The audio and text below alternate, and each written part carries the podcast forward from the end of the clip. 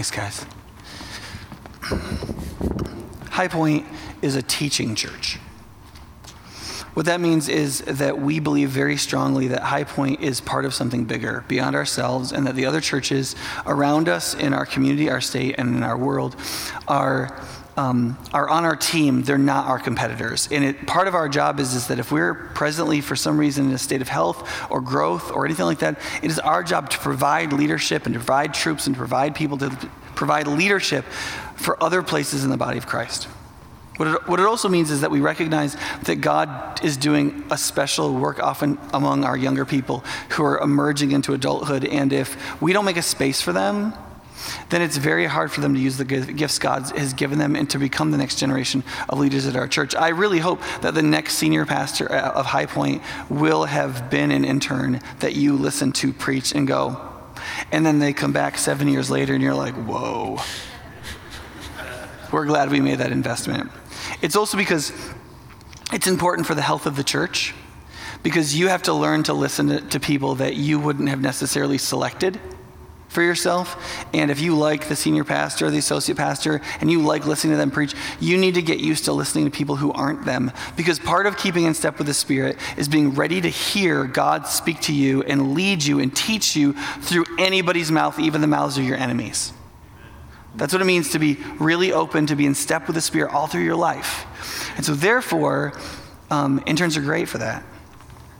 And last, it's really important.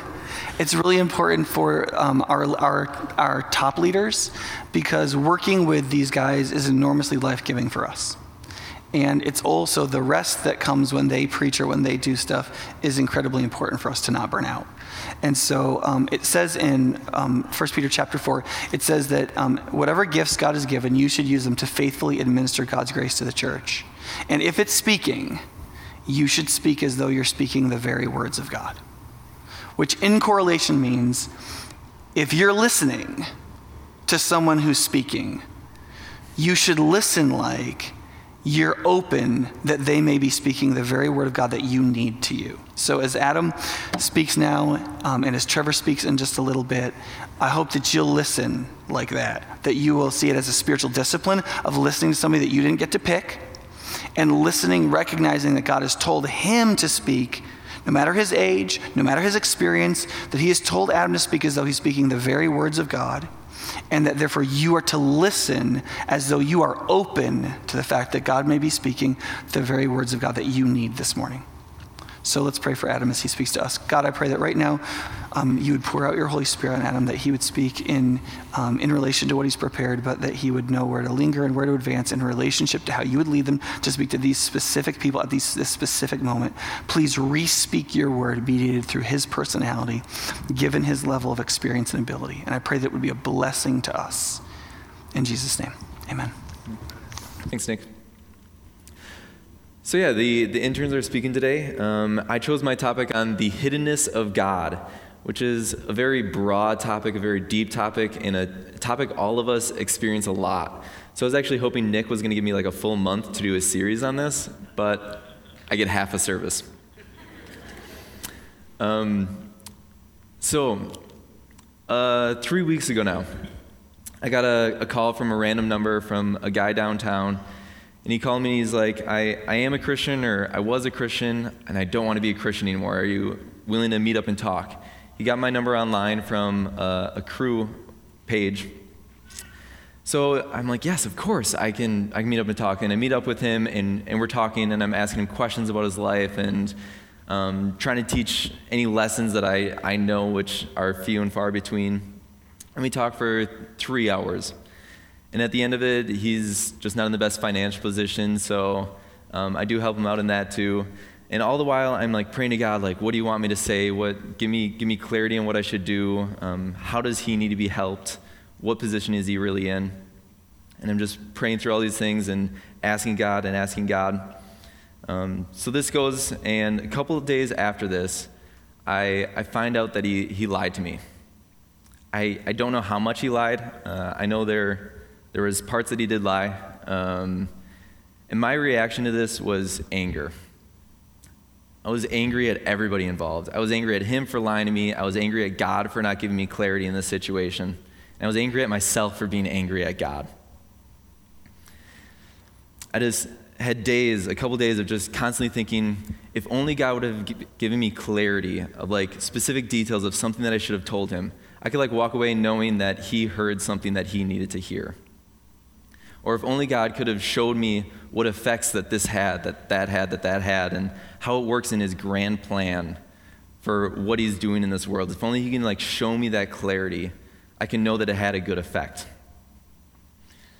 And through a couple days of just struggling with this anger, with this anger of not having clarity in the situation, for feeling like it was all a waste of my time and my money. At the end of it, somehow, I was able to walk away feeling closer to God and more in love with the needy that I want to help them more. And that is because God's hiddenness is both brutal and beautiful. It's both brutal and beautiful. Let's look at some scripture quick. Romans 11, 33 through 36. Uh, you guys can open up into your Bibles. This will be my main passage. Um, the entire sermon will be connecting to it, um, so feel free to have it out. Romans 11, 33 through 36. Oh, the depths of the riches of the wisdom and knowledge of God! How unsearchable his judgments and his paths beyond tracing out. Who has known the mind of the Lord, or who has been his counselor? Who has ever given to God that God should repay them? For from him and through him and for him are all things. To him be the glory forever. Amen. So God's hiddenness is both brutal and beautiful. My first point God's hiddenness is brutal, but it is not from his brutality. We've all experienced this. We all experience this God that is vague, that's the, the, shining light, that there's, there's something there, but we have zero clarity. We, we don't have the details. This is what we all, we all experience. Whereas all of us want this the very clear, we have the details, we see exactly what he's doing, we see exactly who he is, we can, we can see his flowing beard. We just have all the details, we have all the clarity. That's what all of us want, yet we all experience his hiddenness, his this inclarity. All of us have so many questions. Why is God this way? Why is he so gracious or why is he so just? Why is the world this way? Why is the world full of so much evil? We ask questions what are you doing through this situation? How could you allow something to happen? A lot of you guys have gone through a lot worse and have struggled with a lot deeper questions than I probably have that God is just not being clear to you with. My favorite question that I keep asking God that I feel like He's not clear is what do you want me to do? What do you want me to do when I'm with my friend? What do you want me to say here? What do you want me to do in my future? That's a question that I always keep asking, and it never seems like He's very clear. Sometimes He answers, but most of the time I just feel like I got to guess at what I should be doing. This frustration that we feel, we see all throughout the Bible in different characters too. Psalm 73, Asaph, the, the author of Psalm 73, the entire first half of the psalm is Asaph complaining, How is the world created this way? That evil people prosper. That those that are wicked, those that are lie, those that are cheaters, they're the ones that are amassing wealth, they're the ones that are healthy, they're the ones living long. How can the world be this way? And we get to these verses Psalm 73, 21, and 22. My heart was grieved and my spirit embittered. I was senseless and ignorant. I was a brute beast before you. He couldn't understand how God could create this world, and that made him angry. That made him frustrated with God, that he was a brute beast before him. We see this in Jonah. Um, a lot of you know the story of Jonah. God, God told Jonah to go to a wicked city and preach to them. And Jonah's like, No, I don't want to. God's like, No, you're going to go. So Jonah goes and he, he tells the city that, that God's going to destroy them if they don't repent. And, and the city repents and God doesn't destroy them. And then we get this verse, Jonah 4 1. But to Jonah, this seemed very wrong, and he became angry. He didn't understand what God was doing, he didn't understand who God was. He's like, God is too gracious, he's too forgiving. He didn't have the clarity of who God was in his completeness. And this made Jonah angry this part that is brutal to us is that we know we should be in a complete we should be in this complete relationship with God. It's like the same brutalness that a long distance relationship experiences. When you got like two cute lovers that are, are forced to be apart, like that's painful to both of them. That's frustrating. Um, it's that same brutalness that we feel from the hiddenness of God. That, that we're just separated from Him and we know that we should be in this relationship with Him. And specifically as Christians, we know that we have the right to this relationship with Him. Through Jesus' redemption, we have this reunion with God, that we can be in this complete relationship with Him, complete union with Him. And ultimately, that we're hoping for that someday, that for all eternity, that we'll be in this complete, clear relationship with Him, that we see Him in His full glory. Yet that's not what we experience right now. All of us feel God should do more, God should reveal more of himself. And that's not wrong. It's, it's right to want this relationship with God. And it, and it hurts that we don't have it to complete. But it's really important to realize that it, this is not from his brutality. This is not his, his punishment against us. Him not being clear to you in a situation is not because you're sinning or not because he, he's trying to punish you. It's not from his wrath that he is hiding aspects of himself or hiding things from you, that he's not making some things clear. It's not from his wrath, it's not from his brutality. It is brutal, it does hurt that we're not in this complete relationship with him, but it's not as a punishment. So, this longing for God is right, and it is brutal that we don't have it. But in the midst of brutality, beauty thrives. In the midst of brutality, beauty thrives. In the midst of this pain that we can feel, beauty can thrive. Think about the last time you're at the dentist. If you're going to tell me that the dentist is not a brutal experience, like I want to know your dentist so I can go there. I just went to the dentist last week. It's a brutal experience. They're like digging at your teeth, they're scraping in there, they're chipping away at your gums, and you're just like, why are you hurting me so much? And through this brutalness, there's this beauty that comes from it. I have straight teeth. I have mostly white teeth. And there's this beauty that can come from the brutalness. Think about a, a field of grain. That you have this giant field of grain, and it's very beautiful.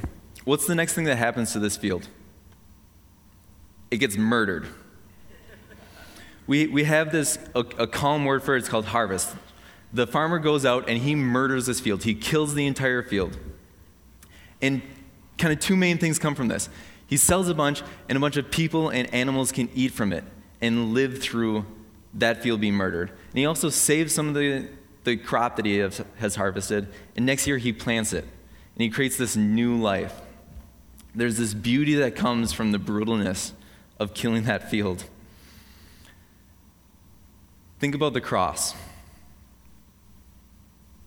I would argue that that is the most brutal point in all of history, and it's also the most beautiful. That those two are coinciding, that it is the most brutal and it's the most beautiful. That, that Jesus died, Jesus was mocked, Jesus was whipped, Jesus was accused, even though he did nothing wrong, he was murdered. But through this brutalness, we see God's beautiful plan.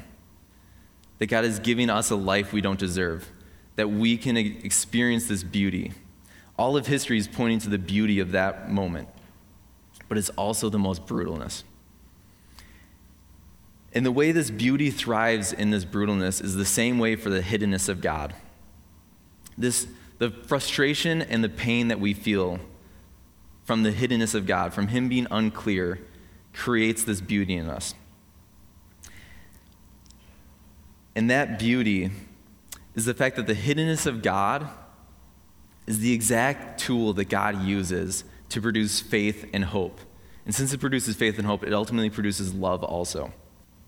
It's, it's this weird irony that, that God drawing back, God, God drawing back from us and not giving us his complete presence, not giving us that complete bliss of who he is, not giving us the complete clarity of who he is and what he's doing, him drawing back from us is the exact thing that makes us feel close to him. It's the exact thing that produces faith in us, that produces hope in us, that produces this longing for us, knowing that someday we will have that. But right now, we get to grow in this faith and this love for Him. Embracing His hiddenness ultimately produces a closeness to Him. And as I look throughout Romans 11, um, the passage that we were looking at at the beginning, I'm like, so how do we embrace his hiddenness? What's like the main key of embracing his hiddenness? And what I got is understanding it's not about you. It's being able to be humble. It's not about you. It's all things are from him and for him and through him, and all glory be to him. It's not about you. Accepting that and being humble is the exact way that we're able to embrace his hiddenness and grow in our faith and hope and love for him and be close to him. This brutality that we experience, this frustration, is the exact thing that God uses to bring stubborn people to him. He needs to be hidden to me, he needs to be unclear to me because I am stubborn. I think I deserve what I don't deserve. I think he needs to give me what he doesn't need to give me.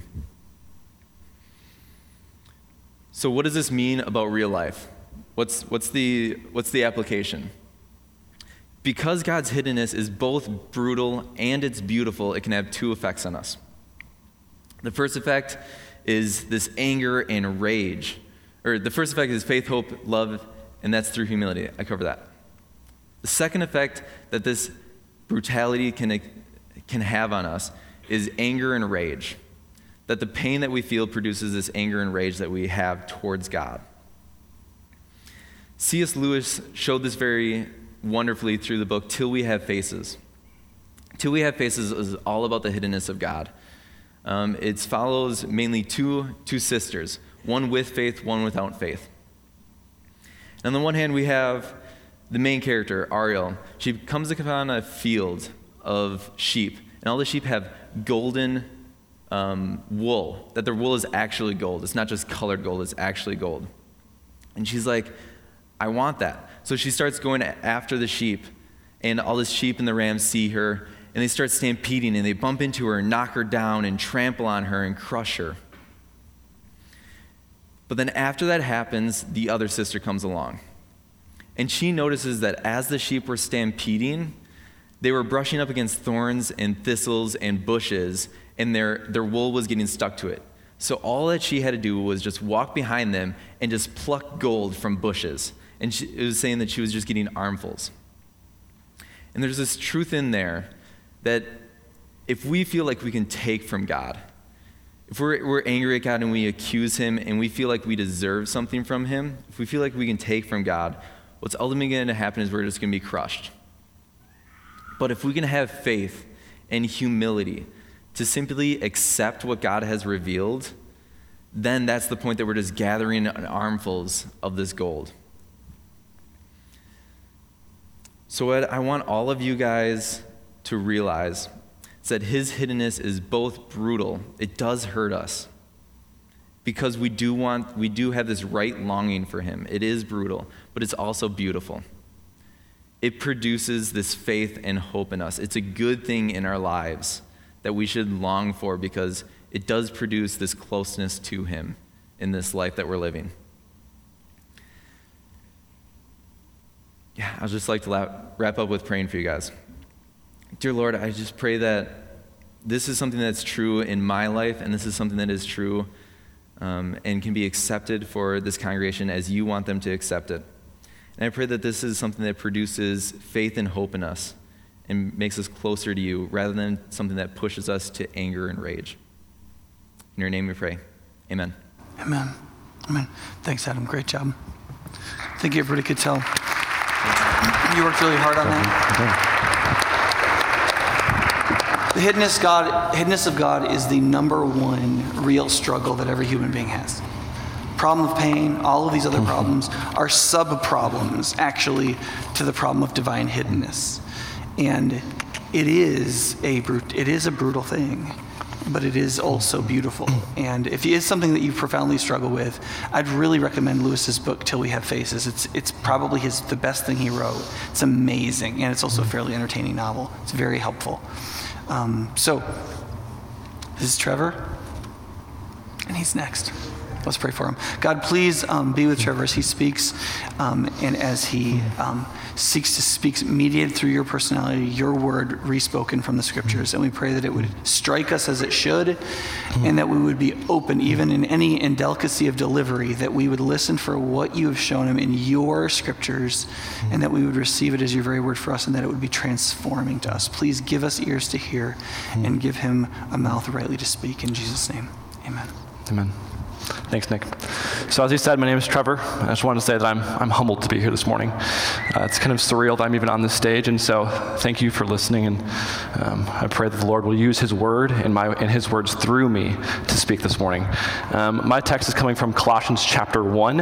Um, I don't have it on the screen because I would love for you all to turn with me in your Bibles to Colossians chapter 1. It is on page 1790 of the Pew Bible in front of you or on your phone if you are 21st century. Colossians chapter 1, we look looking at verses 15 through 23 this morning. Colossians chapter 1 says this The Son is the image of the invisible God, the firstborn over all creation. For in him all things were created, things in heaven and on earth visible and invisible, whether thrones or powers or rulers or authorities, all things have been created through him and for him. He is before all things, and in him all things hold together. And he is the head of the body, the church. He is the beginning and firstborn from among the dead, so that in everything he might have the supremacy. For God was pleased to have all his fullness dwell in him, and through him to reconcile to himself all things, whether things on earth or things in heaven, by making peace through his blood shed on the cross. Once you were alienated from God and were enemies in your minds because of your evil behavior. But now he has reconciled you by Christ's physical body through death to present you holy in his sight, without blemish and free from accusation if you continue in your faith, established and firm, and do not move from the hope held out in the gospel. This is the gospel that you heard that has been proclaimed to every creature under heaven, of which I, Paul, have become a servant. May the Lord bless the reading of his word. So maybe you can relate to this scenario, but imagine it with me. You wake up one morning and you're getting, you're getting for ready for work. It's another day. And as you're getting ready, you're getting dressed, you're putting on, you're putting on your shirt, you're, you're tying the shoes, and you realize you've forgotten your wallet. We've had this experience, right? Your, your driver's license is in there, your, your, your credit cards are in there, your entire life is in this wallet. So, what do you do? For the next five minutes, you search around the room, you panically search around the room to try to find your missing wallet. And of course, after five minutes of panicked searching, there it is. It was right there in front of you the whole time on the nightstand. It was right there out in the open for all to see. And you're sure that you had looked over that one spot three different times. You're positive that you looked that way. But how did you miss it? If you were looking everywhere, you were looking up and down and side to side, how did you miss it? I think I think it was because you were so focused on what was hidden. You were so focused that it's, it's, it's, hiding somewhere. I don't know where it is. That we missed out that it was right there in front of us. It was revealed for you to see. And I think in a little, in a, in a way, this is how we treat the hiddenness of God and, the, and His revelations. That we tend to focus and dwell on He's hidden, He's not what He hasn't revealed, that we can neglect. We cannot, we sometimes we don't, we don't see, or we reject what He has revealed. Because it's hiddenness, it's hurt. It hurts. It's personal. It's real. But God's revelations, they're real and they're personal too. And so this morning, through, the, through Colossians 1, I want to talk about God's revelations. What does it mean to God, for God to reveal himself to us? What does it look like, and how do we respond in light of that? So, my main point today, this morning, is short and simple and sweet. It's that God's revelations are sufficient that God's revelations are sufficient. Now, when you think of this word, you might think of it like I thought first thought of it. When I see the word sufficient there, my mind goes to it's good enough, right? It, it kind of makes the grade. It's not. It's good, but it's not great. It does just enough. It's not. It's not amazing in any sense. But the, the word sufficient here, as I'm going to use it, and as the Bible talks about it in God's revelations, is that His revelations are perfect. They're complete. They're all we need. We need nothing more than what He has revealed to us. And so they're sufficient in that sense. They accomplish every purpose that they're intended to. And so this morning, when we say God's revelations are sufficient, I mean that sufficiency. I don't mean an adequate, okay sufficiency. I mean that sufficiency. This morning, we're going to look at two different ways in which God's revelations are sufficient for us. His revelations are sufficient for salvation and for sanctification. Again, what, is, what do I mean by salvation sanctification? By salvation, I mean that we, were, we are sinful. Every man, every woman, every person who's ever walked the face of the earth, sinful, deserving to die because of our sin. But God, in His great love for us, sent Jesus to die that we may have eternal life through Him. He's, he saved us from our sin. For sanctification, I mean this that when we, when we become a Christian, there's this continual process, right, of, of becoming slowly more like Jesus in thought, in word, in action. And so he is sufficient to, for our sanctification, for this process of doing that. And so I wanted to define those terms before we get started so there's no confusion in what is being talked about there. So we'll first start with sufficient for salvation. God's revelations are sufficient for salvation. So, why did Jesus have to come? This is a question you've ever asked yourself. Why did, why did Jesus come? Why, did, why, why was he here? Why did God feel the need to send his son? Colossians 1.13 in our passage gives us, an, gives us a little bit of a taste. And it says, once, once you were alienated from God and were enemies in your minds because of your evil behavior. It's pretty powerful words now alienated from God.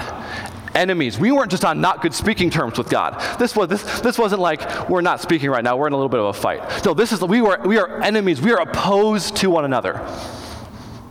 That is because of our evil behavior, because of our sin. There's this opposition between us and God.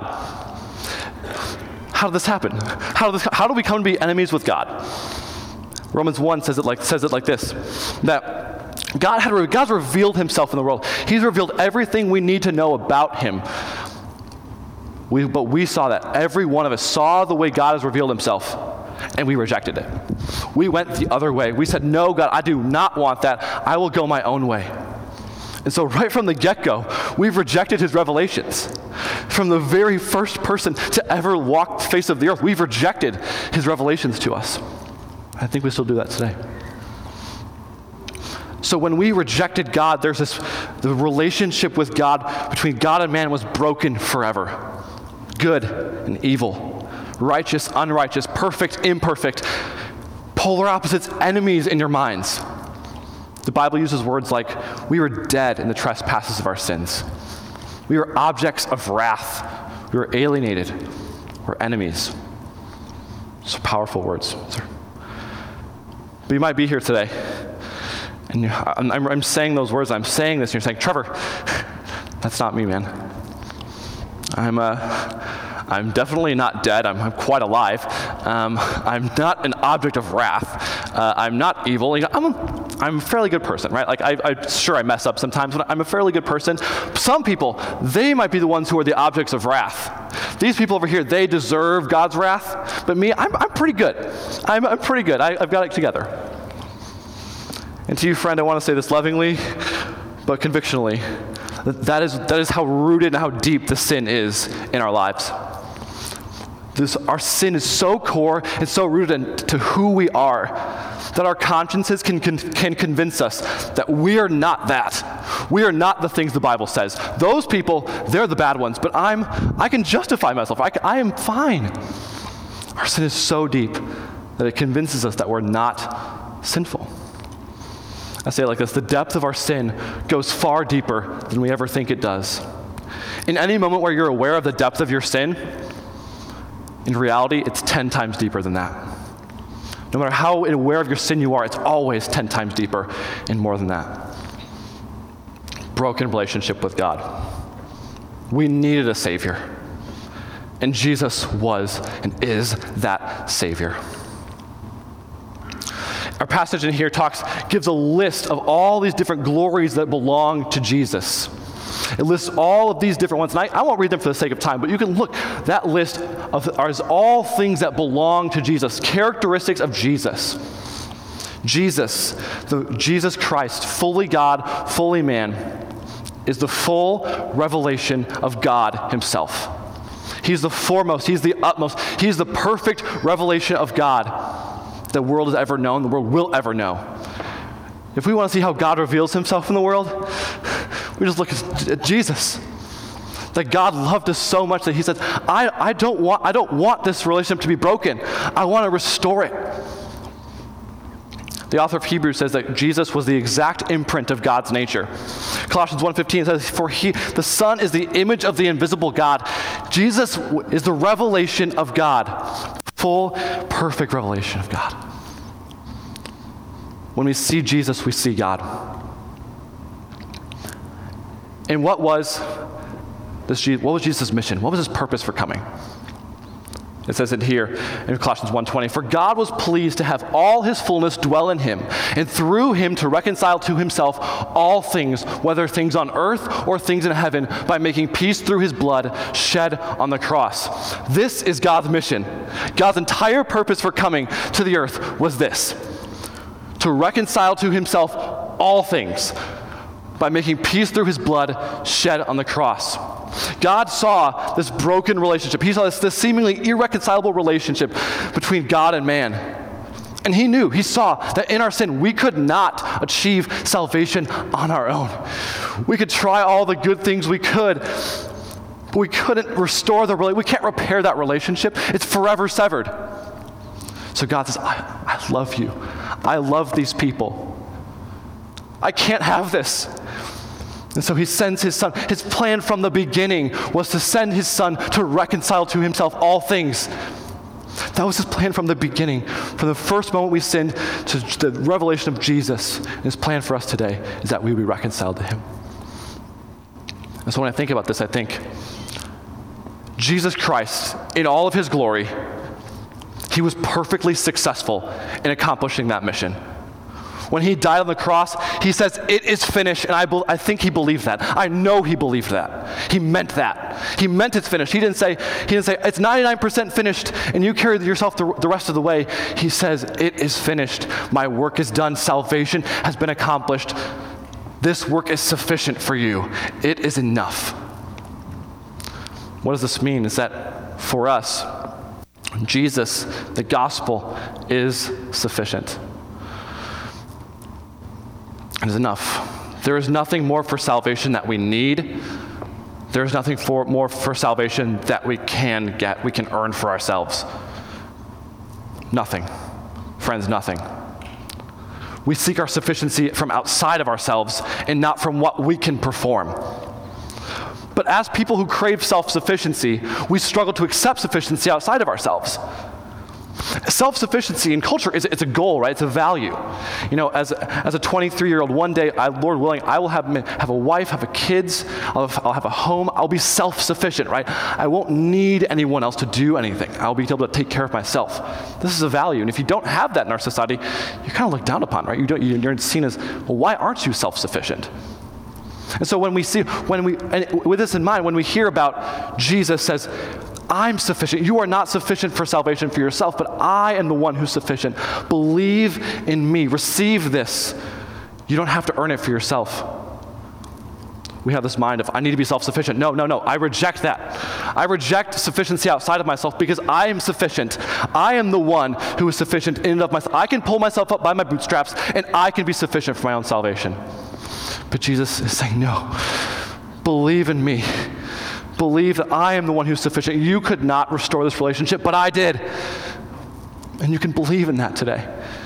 You can believe in that. Maybe you came in this morning and through your life you're looking for joy and peace and a purpose that's substantive, that's real. You've looked in all kinds of places to find it. And to do that, you've tried to change things about yourself, maybe. You've tried to add something to what you're doing, or taking something away, or changing something. And saying, if I, if I do this, then I, can, I will have lasting joy and purpose in my life. You're trying to find sufficiency in yourself. And maybe you've noticed already that those things have failed. If you haven't noticed, they will fail.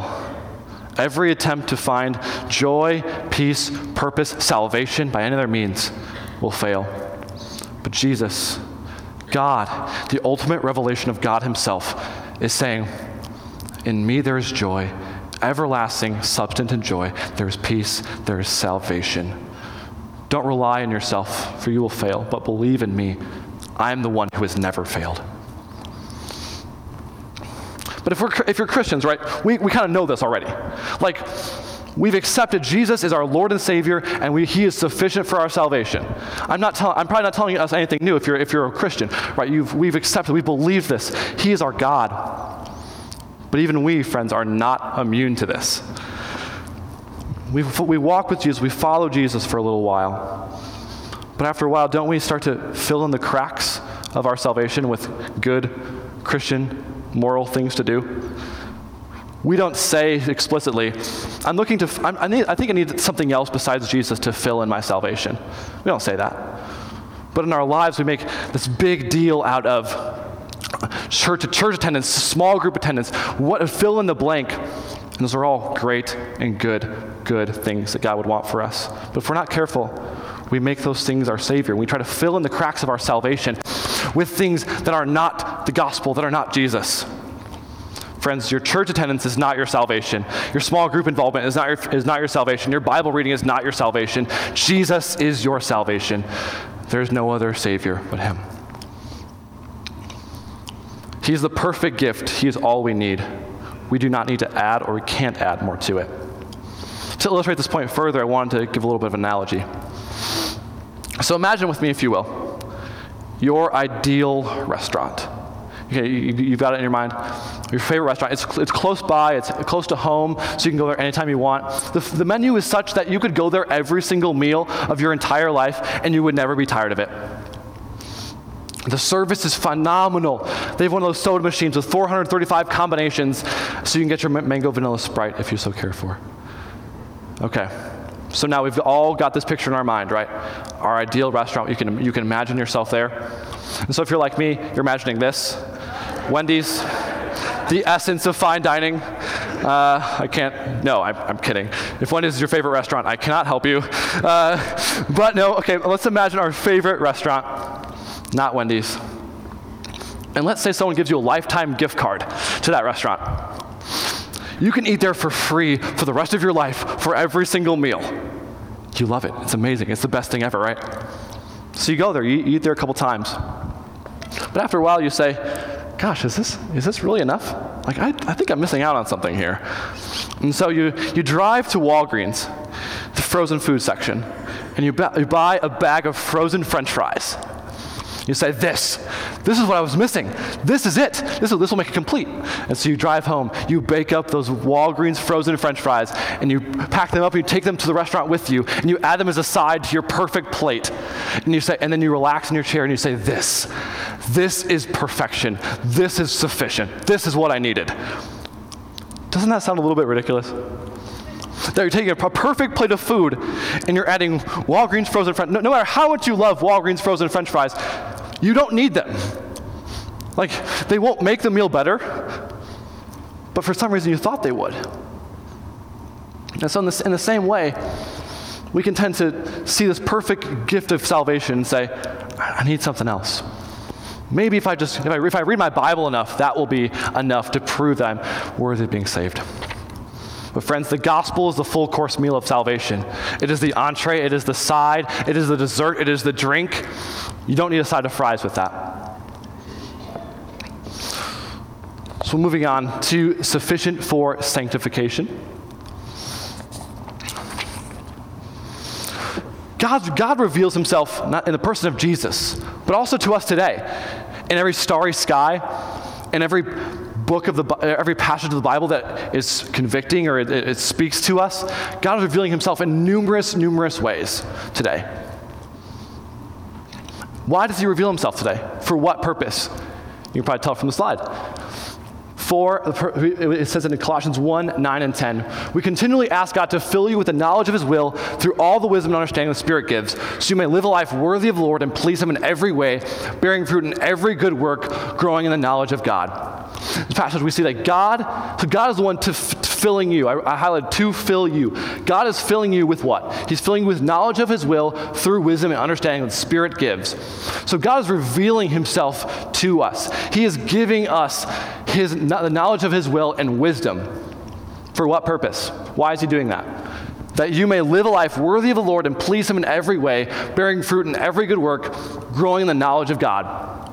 In other words, the purposes of God's revelations are our sanctification. Everything He reveals to us is to help us follow His will, make us more like Him in thought, in words, in action.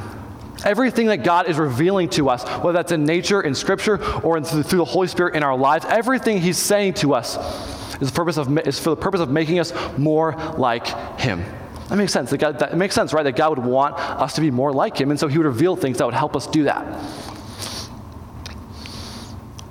But it's different to say, there's a difference between saying God's revelations are for our sanctification and God's revelations are sufficient for our sanctification. The word sufficient there is important because if we say they're sufficient for our sanctification, there's this implication that they're enough.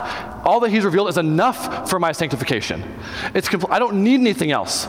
If we say they're for our sanctification, that's high, that's nice to say because we don't have to really think about it. It's just nice in theory. When we say it's sufficient, there's a, there's a, it might sting. Because there might be things in our life where we say, you know, if God would, if God revealed something, if He revealed that to me, I would know Him more, right? I would love Him more. I could love Him more if He would reveal why He did that, if He showed me why this was happening. So I don't believe that His things are sufficient for my sanctification. I don't believe His revelations are sufficient because of this thing, because of X, whatever it is. That's, that, we, we feel that. I know I felt that. But friends, the Bible is clear in saying that everything that God has revealed, He's revealed everything we need for our sanctification.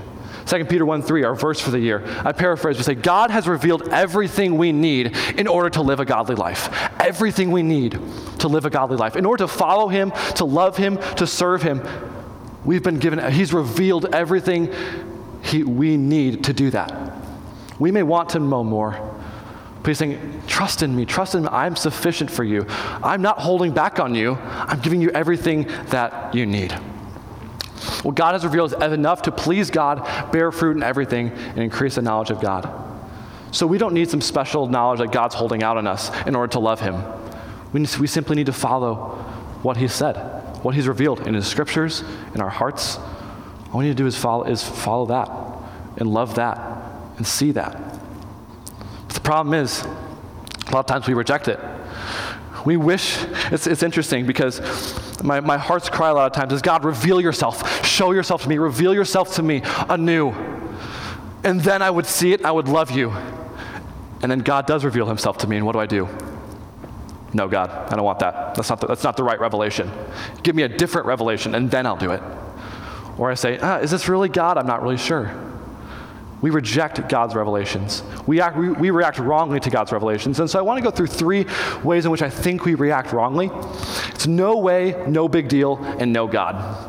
No way is this idea, is this is saying that we know God is speaking. There's maybe, there's maybe there's a moment in your life where you know God has been speaking to you, but you're too scared. You're too scared, or you're too, too afraid to do it, or you, you don't think it's the right time, so you say, Nope, God, not going to do that. I, I see you, I see you, God, but I'm going to do this. I'm not going to do that. No big deal is this way of rejection of saying, okay, I see you, God, I see what you're trying to do, I see what you're revealing, but it's not really a big deal. It doesn't really matter. I mean, I'll do it later. The third one is no God. It's a sense of, uh, you know, maybe it's God, but I'm not really sure. You know, it's like you don't know if it's God or if it's just like the food you had for lunch that's not settling right. It's just this feeling that you don't know. And so you, you deny it because it's easier to deny it than, than accept that it might be God speaking. And so, in all three of these ways, we react wrongly to God's revelations. And each of these is a way of rejecting God and believing that His revelations aren't sufficient for you. Because we, our heart's cries, reveal yourself, and then He reveals Himself, and we react in one of these three ways. I know that I have. I'm guessing that all of us have too. And so, what is, what, which of these three ways do you think is your way of reacting wrongly to God? But how do we react rightly? So, how do we react rightly to God's revelations? I think it starts with seeing them. Seeing them. This comes to my first, my last two points for application. The number one is that we need to live out God's revelations. Before we can live them out, we need to see them. We need to see that God is revealing Himself. We need to see, God, here's how you're working. You might be ta- telling me to talk to this person right now. You might be telling me to love this person. You may be telling me to, st- to stop doing X, Y, and Z, fill in the blank. We see that. And when we see it, then we can live it out. And once we see it, we need to act in obedience. We need to identify which of these three ways we react wrongly and say, God, I'm going to trust you. I'm going to go for, I, I, see your revelation and I want to follow through. Give, Holy Spirit, give me the power and the ability to do that. So live out his revelations. And finally, the last one is stand firm and hold on to the gospel. When God is hidden, when he seems to not be revealing himself, what's, what are we going to hold on to? In the, in the darkest moments, what are we going to hold on to? Friends, I, I think we, our, our, our hope is in the gospel. Our hope is in that Jesus loved us. That he, he might, right now, he might be hidden, but he loved us. And he has revealed himself in the person of Jesus. That God loved us, he has died for us, he has saved us. And then we have an ultimate eternal hope that is in heaven, that one day everything will be revealed. Right now, we live in a season, we live, in, we live in a mirror dimly where we only see certain things. We don't see everything. But one day we will. One day there will be an eternal hope. There will be an eternal revelation of God where no more things are hidden, everything is revealed.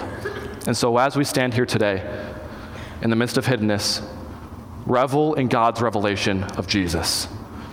Maybe you need to, for the first time, treasure him. Maybe for the first time, you need to say, I believe in you, Jesus. I, can, I accept your sufficiency on my behalf.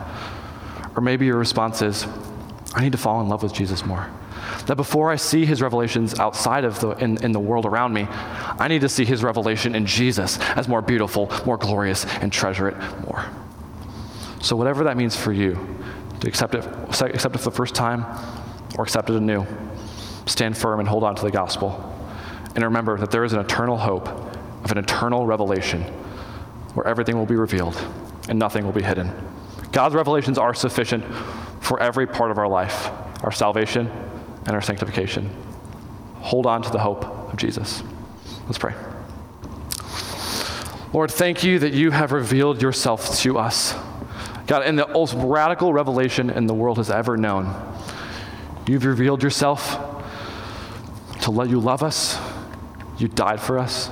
You know, we confess that we react wrongly to your revelations. We, we, didn't, we dismiss them. But God, would you open our eyes and our hearts to see how you're working, how you are revealing yourself, how you are showing yourself through your Holy Spirit to us today. May we walk in that. May we live in that with the eternal hope of heaven awaiting.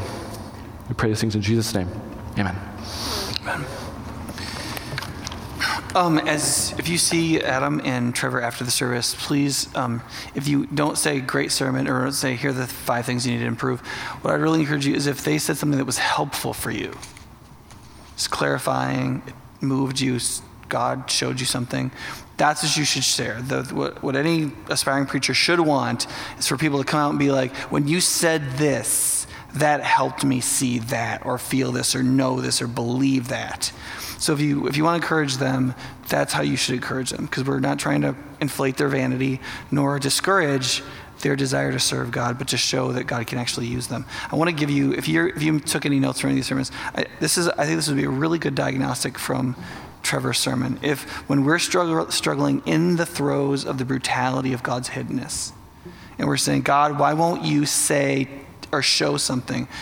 To put put in your prayer journal something. This question: Am I asking for a revelation I don't need for salvation or sanctification?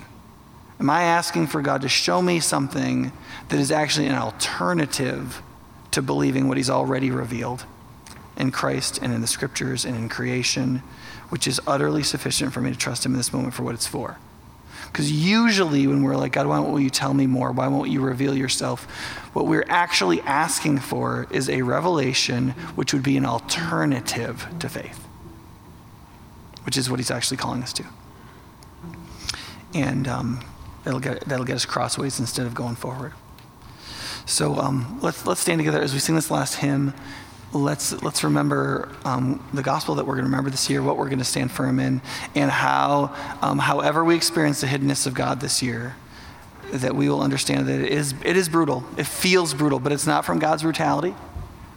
And in the midst of that, there's incredible beauty, the beauty of the gospel itself.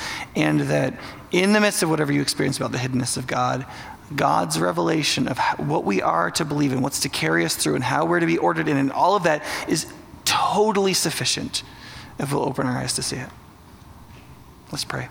Father, please help us to trust you in the midst of the reality of your present hiddenness, to revel in the fact that um, when, when the Apostle Paul says, Oh, the depths of the glory that all things are from you to you, that we are going to see that level of revelation someday in its entirety.